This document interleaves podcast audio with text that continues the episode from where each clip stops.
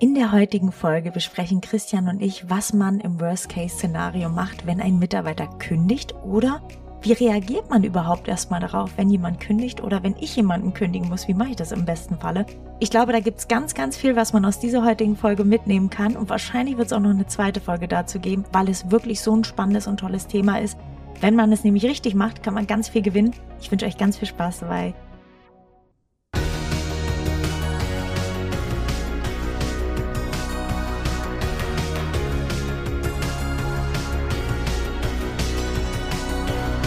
Partner dieses Podcastes ist die Bludenta GmbH mit dem Flash Zahnaufhellungssystem. Michaela Schäfer aus Berlin fragt heute, wie gehe ich mit Kündigungen um? Liebe Anne, also ich verstehe es einfach mal so, dass man da irgendwie so ein bisschen Handhabe darüber braucht, wie man als Gekündigter damit umgeht und wie man als derjenige, der zum Beispiel Inhaber eines Betriebes ist, Kündigungen auch gegenüber seinen Mitarbeitern formuliert und ausspricht und die auch mit dem einzelnen Mitarbeitern bespricht. Das heißt, ich glaube, es gibt da zwei Perspektiven. Verstehst du die Frage auch so?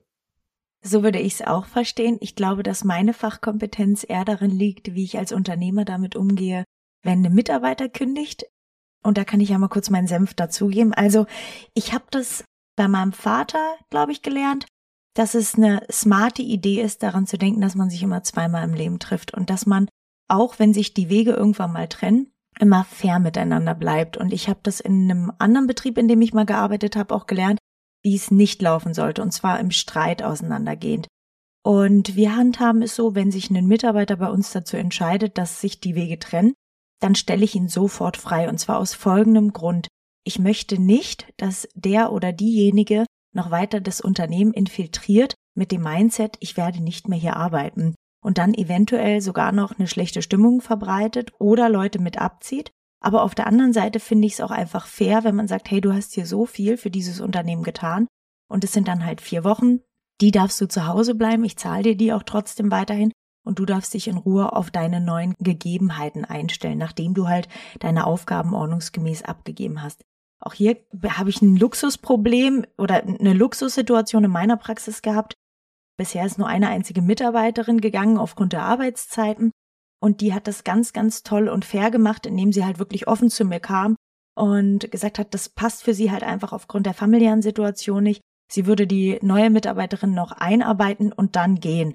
Und das fand ich halt super fair und das ist vielleicht auch ein, ein Tipp an die Arbeitnehmer.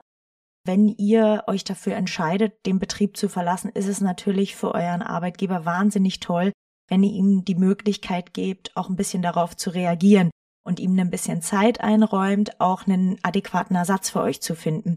Damit schafft ihr langfristig einfach ein ganz tolles Verhältnis und vielleicht wollt ihr doch irgendwann mal zurückkommen, dann ist das auch ein Weg, wie ihr euch diese Tür einfach offen haltet. Das wäre meine Meinung dazu.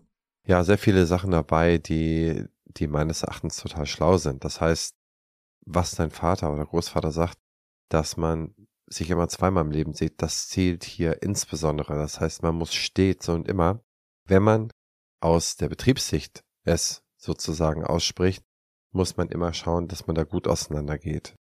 Das heißt, du sagst, äh, wenn du jemanden kündigst, du stellst sofort frei. Das sagen viele. Ich persönlich halte es so, dass man das bedingt machen sollte. Das heißt, wenn es irgendwie sinnvoll ist für beide Seiten, dann würde ich es auch machen, aber ich sehe auch ganz, ganz viele Situationen, wo es nicht unbedingt sinnvoll ist, jemanden sofort freizustellen, wo das eher kontraproduktiv ist und auch einen Gesichtsverlust für den Mitarbeiter bewirkt. Ich denke, über so etwas sollte man sprechen. Wenn jemand von heute auf morgen nicht mehr da ist, dann sieht es so aus, als wenn der irgendwas ausgefressen hat. Immer. Du kannst das gar nicht so richtig ausschließen. Ja, das wird getuschelt und du weißt selber, stille Post, wie die funktioniert du flüsterst jemanden ins Ohr, du hast eine Stelle am Arm, am Ende kommt ab an, der Arm ist ab, ja? Das heißt, das ist immer so ein Zeichen, dass viele Mitarbeiter auch gar nicht wollen, wenn du mit denen mal sprichst, wenn du sagst, pass auf, es geht so nicht weiter, bis Monatsende äh, oder bis nächsten Monat ist die Kündigungsfrist. Wir haben zwei Möglichkeiten, ich kann dich freistellen, wenn es für dich fein ist, mache ich das. Ansonsten kam mir auch noch die Möglichkeit, das jetzt bis dahin weiterzumachen hast du auch die Möglichkeit, dich vernünftig vom Team zu verabschieden und da finden wir da auch noch irgendwie eine Zeremonie, die das irgendwie schön macht. Oder auch ein Wording, was irgendwie angenehm für dich ist. Ist das okay so? Entscheide dich, du kannst dir mal eine Nacht drüber nachdenken. So, das ist, glaube ich, äh, auch ein gangbarer Weg, den man nicht von vornherein irgendwie in den Wind schlagen sollte. Der nächste Punkt ist, den man bedenken sollte, wenn man bedingt durch größere Schwierigkeiten mehrere Leute entlässt oder entlassen muss. Wir erleben ja in ganz vielen sozusagen New Economy Startups jetzt gerade eine große Entlassungswelle. Auch Facebook hat 20 Prozent der Leute entlassen. Ich glaube, bis auf Apple haben alle zwischen 10 und 80 Prozent entlassen. Twitter ja auch 80 Prozent. Aber das gilt auch für viele kleinere Unternehmen für sogenannte White-Collar-Berufe, also für Informatiker und ähm, Techies. Und wie macht man das da, wenn man zum Beispiel 20 Prozent aller Leute entlassen sollte? Ich habe selber schon mehrfach erlebt in der Zahnarztpraxis, dass so 10 oder 20 Prozent der Leute entlassen werden mussten. Warum? Weil eine Filiale, die aufgebaut wurde, ich glaube über sowas hatten wir schon mal gesprochen, man sie jahrelang nicht vernünftig zum Laufen gebracht hat, aber man diese Filiale dann geschlossen hat und man konnte vielleicht nur ein, zwei in die Hauptfiliale übernehmen, aber die, den Rest der Leute nicht. Wie geht man da miteinander um? Oder wenn es tatsächlich Dinge gibt in der Praxis, auch die Dinge habe ich erlebt, dass dann die Gehälter nicht mehr bezahlt werden können. Und wenn ein tieferer Cut notwendig ist, dann muss man auch mit einer gewissen ja, Vorgehensweise äh, zu Werke gehen. Und meines Erachtens ist dort das Richtige, alle in einen Raum zu rufen, zu sagen, ich habe aus verschiedenen Gründen vielleicht ähm, Mist gebaut oder die Situation ist diese und die führt zu einer Situation, die wirklich absolut schlimm ist. Ich muss 20 Prozent der Leute entlassen und diese 20 Prozent der Leute liegen, sitzen hier unter uns. Und wir müssen jetzt schauen, wie wir das irgendwo hinkriegen. Also offen kommunizieren. Zweiter Punkt ist, den Cut so tief wie möglich zu machen. Das heißt, dass man wirklich keinen zweiten machen muss. Das ist nämlich ein Riesenfehler von ganz vielen. Die entlassen erstmal zwei Leute, denken, oh, vielleicht kriege ich es hin. Kriegen sie meistens da nicht hin fast immer nicht hin und entlassen dann nochmal zwei und nochmal zwei und nochmal zwei. Und das ist tödlich. Ne? Also die Salamik-Taktik ist da kompletter Horror. Das heißt, wenn man so etwas hat, wer vor so einer Situation ist, von 20 Leuten fünf entlassen muss, mach es auf einmal und sinnvoll ist es dann eher, wenn man nicht ganz sicher ist, sechs zu entlassen, als dreimal zwei. Jetzt kommt die Werbung. Bevor wir weitermachen, möchte ich euch Kurs Crocodile vorstellen, eine E-Learning-Plattform für Behandler und das ganze Praxisteam. Crocodile bietet über 200 Kurse, die euch dabei helfen, euer Wissen zu erweitern und eure Praxis voranzubringen. Mit dem Gutscheincode PF23 könnt ihr einen vollen Testmonat kostenlos nutzen.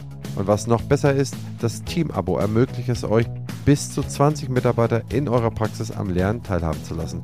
Nutzt die Gelegenheit und testet das Angebot auf crocodile-health.com. Du sprichst jetzt natürlich aus einer unternehmerischen Sicht, die vor allem ja große Betriebe betrifft. Ich glaube, dass wir diese Situation bei kleinen Praxen, die jetzt vielleicht nur, ich sag mal, zehn Angestellte haben, eher seltener haben, dass auf einmal zwei Leute gehen müssen, sondern es ist eher andersrum, dass viele Zahnärzte händeringend gute Absolut, Mitarbeiter ja. gerade suchen. Und deshalb glaube ich, ist es umso wichtiger, wenn ihr euch dafür entscheidet, und das ist so eine Erfahrung, die ich gemacht habe, mal in einem Betrieb. Ich hatte einen Chef, der wahnsinnig cholerisch war und der hat Oh, das waren wirklich Kleinigkeiten, warum er sich dann dazu entschieden hat, jemanden zu entlassen. Da war das Kind halt irgendwie oft mhm. krank. Und klar, das ist schwierig für einen Betrieb, das kann ich auch nachvollziehen. Aber der hat es dann auf so eine eklige Art und Weise gemacht und auch so Kurzschlussentscheidungen. Also so, heute war das Kind da wieder krank, so, jetzt reicht's mir und jetzt ist die fällig. Und dann ist er halt ins Büro und da stand da schon, so, mir reicht's jetzt, dein Kind ist schon wieder krank und jetzt unterschreibst du mir das hier. Und das auf so eine eklige Art und mhm. Weise. Und was hat er damit geschafft? Nicht nur, dass er die Mitarbeiterin verloren hat, was er ja eigentlich auch wollte, aber sowas erzählt sie natürlich auch in ihrem Bekanntenkreis rum. Und in diesem Bekanntenkreis wird es auch noch andere ZFAs oder ZMPs geben. Und damit macht er sich natürlich auch ganz viele Türen für zukünftige Mitarbeiter zu. Ja, zu Recht. Bei so jemandem möchtest du ja und solltest du auch nicht arbeiten. Das sind einfach schlechte Arbeitgeber. Gibt's aber ganz viele, Christian. Natürlich. Weil wir das im Studium einfach auch nicht lernen, wie man Mitarbeiter führt. Und weil wir einfach ganz oft auch wahnsinnig in der Überforderung laufen. Da will ich jetzt auch meine Lanze für die Zanis brechen. Wir kommen aus dem Studium, sind super blauäugig, wir lernen, wie eine Füllung, wie ein Implantat, was auch immer geht. Kaum einer von uns ist auf irgendeiner Mitarbeiterfortbildung und hat einfach überhaupt keinen Dunst davon. Und wir wissen überhaupt nicht, wie wir ordentliche Feedbackgespräche führen oder wie man ein Team richtig leitet oder Hierarchien aufbaut. Das kann man nur erlernen, wenn man sich entweder Coaches holt oder Bücher liest oder halt vielleicht intrinsisch aus der Familie so ein bisschen Unternehmertum gehen in sich drin hat. Aber ich war auch mal ein Arschloch und ich habe auch mal Mädels angefaucht und war auch mal eklig zu denen weil ich es nicht besser wusste und überfordert war. und dann nicht wusste, wie gehe ich mit der Situation Mhm. um und dann gerät man halt schnell in so ein Raster. Also das ist nicht immer, dass der Mensch ein schlechter Mensch ist. Der ist einfach überfordert und weiß nicht, wie es besser geht. Und der Chef, von dem ich spreche, war ein ganz toller Zahnarzt, war auch ein toller Mensch, aber der hatte halt einfach keine Ahnung, wie er ein Team führt.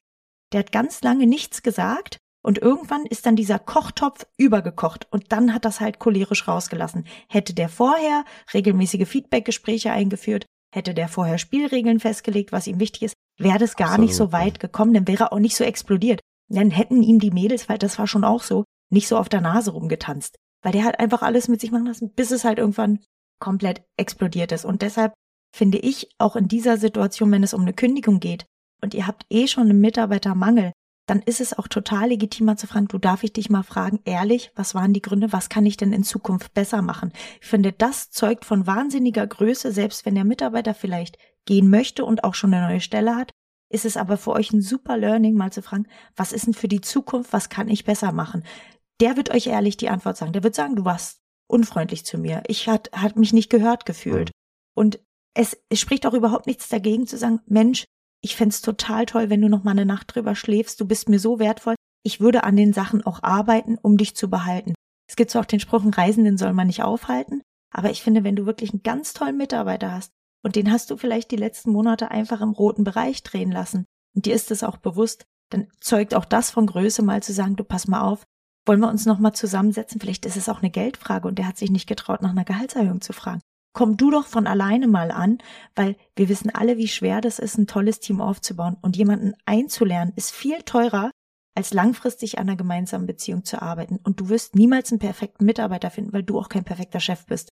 Man muss daran arbeiten, dass es gemeinsam funktioniert. Und dann gibt's halt vielleicht so eine Redline, wo man sagt, und ab hier geht's halt nicht mehr. Mhm. Ja, die ZM hatte, um das jetzt mal aufzudröseln, was du gesagt hast, Mhm. vor Jahren mal aufgeschlüsselt, dass es bei einer ZFA, einer Zahnarztpraxis zwischen 30 und 40.000 Euro kostet, wenn ein Mitarbeiter fluktuiert. Also das, was du meinst mit Kosten. Wie viel Fortbildung, was für ein Curriculum kannst du dem Mitarbeiter oder der Mitarbeiterin zahlen, um äh, so etwas ja zu verhindern? Du hast recht. Es ist häufig eine Überforderung der Inhaber.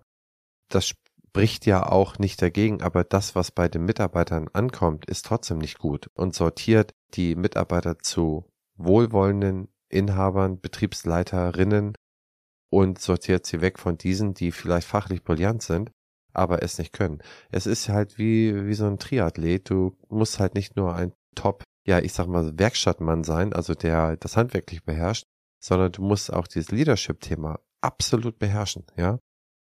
Und natürlich, man kann immer so leicht sagen, es war nicht eine Uni, habe ich auch Verständnis für und es ist falsch, dass das so ist, aber alles andere kriegt man ja auch hin. Man kriegt die Finanzen irgendwie gedeichselt, Ja, auch ja oft nicht.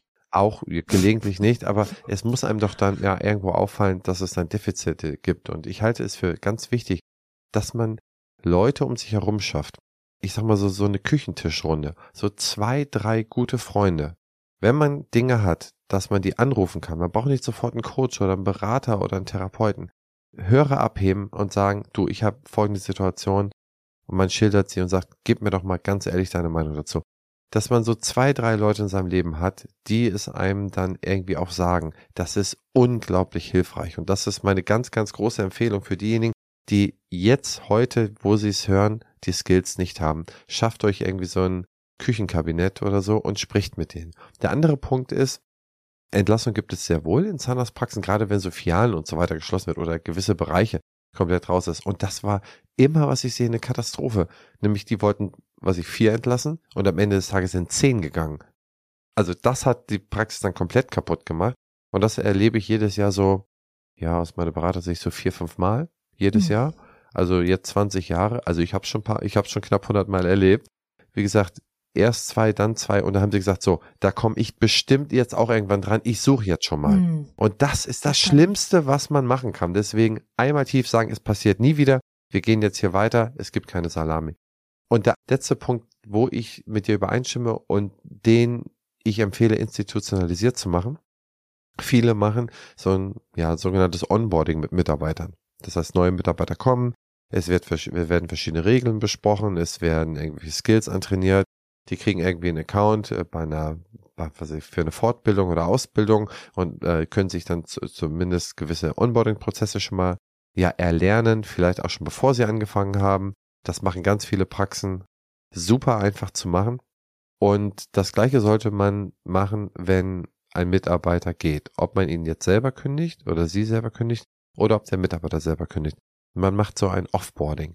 Man bespricht mit dem Mitarbeiter, man geht vielleicht nochmal irgendwie eine Kleinigkeit essen oder einen Kaffee und Kuchen ertrinken, man spricht über all die Sachen.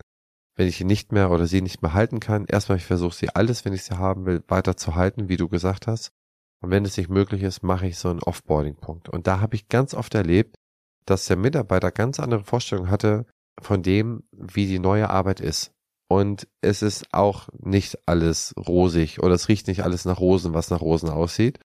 Und dann ist es dann halt so, dass wenn es da die erste Unzufriedenheit gibt, kommt dieser Mitarbeiter zurück. Und das muss ich klar machen in diesem Offboarding-Gespräch, dass man irgendwo der Backup ist und dass man da ist für die Mitarbeiterin und dass man alles Gute wünscht und dass man wirklich mit einem super Gefühl für den Mitarbeiter, für sich selber auch, das ist Psychohygiene, diese Beziehung sozusagen beendet. Und die Praxen, die das machen, was ich sehe, was wir sehen, ist bei Unzufriedenheit im neuen Job, was häufig vorkommt, 50 Prozent sind unzufrieden, hat man eine riesengroße Chance, dass sie wieder zurückkommen. Mega. Ja, bin ich also in allen Punkten bei dir, bis auf eine Kleinigkeit. Und zwar glaube ich, dass nicht jeder Zahnarzt, das hatten wir aber schon mal das Thema, fürs Unternehmertum geschaffen ist. Und ich glaube, dass viele Chefs, die zum Beispiel mit hohen Fluktuationen zu kämpfen haben und die jetzt 50, 60 Jahre alt sind, das wahrscheinlich auch nicht mehr sich, dass die sich wahrscheinlich auch nicht mehr ändern werden. Ähm, und ich glaube, dass einfach, wenn man bei sich selber merkt, hey, mich belastet das Thema Unternehmertum und mich belastet das Thema Mitarbeiter einfach wahnsinnig, dann ist das vielleicht auch ein Indiz dafür, dass du gar nicht so geeignet bist für eine Selbstständigkeit, sondern vielleicht ein ganz, ganz toller angestellter Zahnarzt bist, der halt, und das ist ja auch nicht was Schlechteres. Also ich glaube, das ist in vielen Köpfen noch drin, dass man denkt, man muss selbstständig sein, um irgendwas erreicht zu haben im Leben. Das finde ich nicht. Es ist eher verwerflich zu sagen, ich muss unbedingt selbstständig sein, obwohl ich gar nicht der Typ dafür bin. Und da, glaube ich, müssen wir eher ansetzen, dass jeder selbst reflektorisch irgendwie entscheidet, hey, habe ich Bock darauf, weil es ist Arbeit und das ist ja wie in einer guten Beziehung, da muss man halt einfach auch arbeiten dran. Und wenn man aber keine Lust drauf hat, dann ist es auch, auch völlig in Ordnung und legitim zu sagen, du, ich gehe vielleicht in die Wissenschaft oder was auch immer oder bleib halt angestellt. Gut, kann ich voll unterstreichen, so ist das. Man muss sagen, die Institutionen sehen ja vor, dass man sich immer selbstständig macht. Ja, das ist ja sozusagen mhm. das Grundbild des Mediziners. Wenn ich fertig bin, mache ich mich selbstständig. Ja. Mhm. Und da würde man vielleicht widersprechen, aber ehrlich gesagt, genauso ist der Kanal. Denn alles andere ist ja politisch nicht unbedingt gewollt. Ja, mhm. zumindest nicht im ambulanten Bereich. Und Stimmt. man ist da so vielen Problemen konfrontiert aus meiner Sicht, dass man schon sozusagen eine gewisse Masse wird da mehr reingedrängt, insbesondere in der Vergangenheit. Und heutzutage lassen sich das halt einige einfach nicht mehr gefallen. Und möglicherweise sind da auch über die Jahre immer sehr viel reingekommen, die da nicht hingehören. Dadurch, dass es eine hohe Rendite ist, fällt es nicht unbedingt auf. Wenn die Rendite magerer wird, fällt es dann insbesondere auf. Also total agree und man sieht es ja auch, wir haben letztes Jahr mit 100 Praxen eine Mitarbeiterzufriedenheitsumfrage Anfang Januar gemacht. Dann haben wir verschiedene Fortbildungen gemacht und Ende des Jahres die gleichen 100 Praxen wieder eine Mitarbeiterzufriedenheitsumfrage. Das heißt, diejenigen, die nur diese Fortbildung besucht haben, im Durchschnitt, haben sich um 25 Prozentpunkte verbessert. Das heißt, wenn sie vorher bei einer Mitarbeiterzufriedenheit von 50 Prozent waren, waren sie dann am Ende des Jahres bei 75 Prozent. Innerhalb wow. von einem Jahr.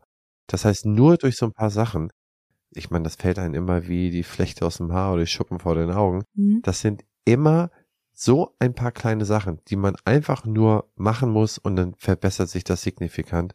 Und ich glaube, das muss irgendwie mal so ein bisschen in die Köpfe reinkommen. Und das sage ich vielleicht ein bisschen brutal, aber genau so ist es. Vielleicht können wir da nochmal eine Folge dazu machen, was für eine Fortbildung das war. Das interessiert mich natürlich auch wahnsinnig. Ja, sehr gern. Klasse.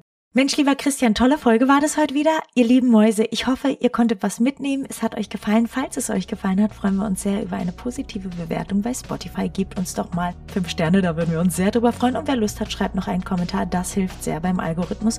Ansonsten wünschen wir euch eine tolle Woche. Euer Christian und eure Anne. Tschüss.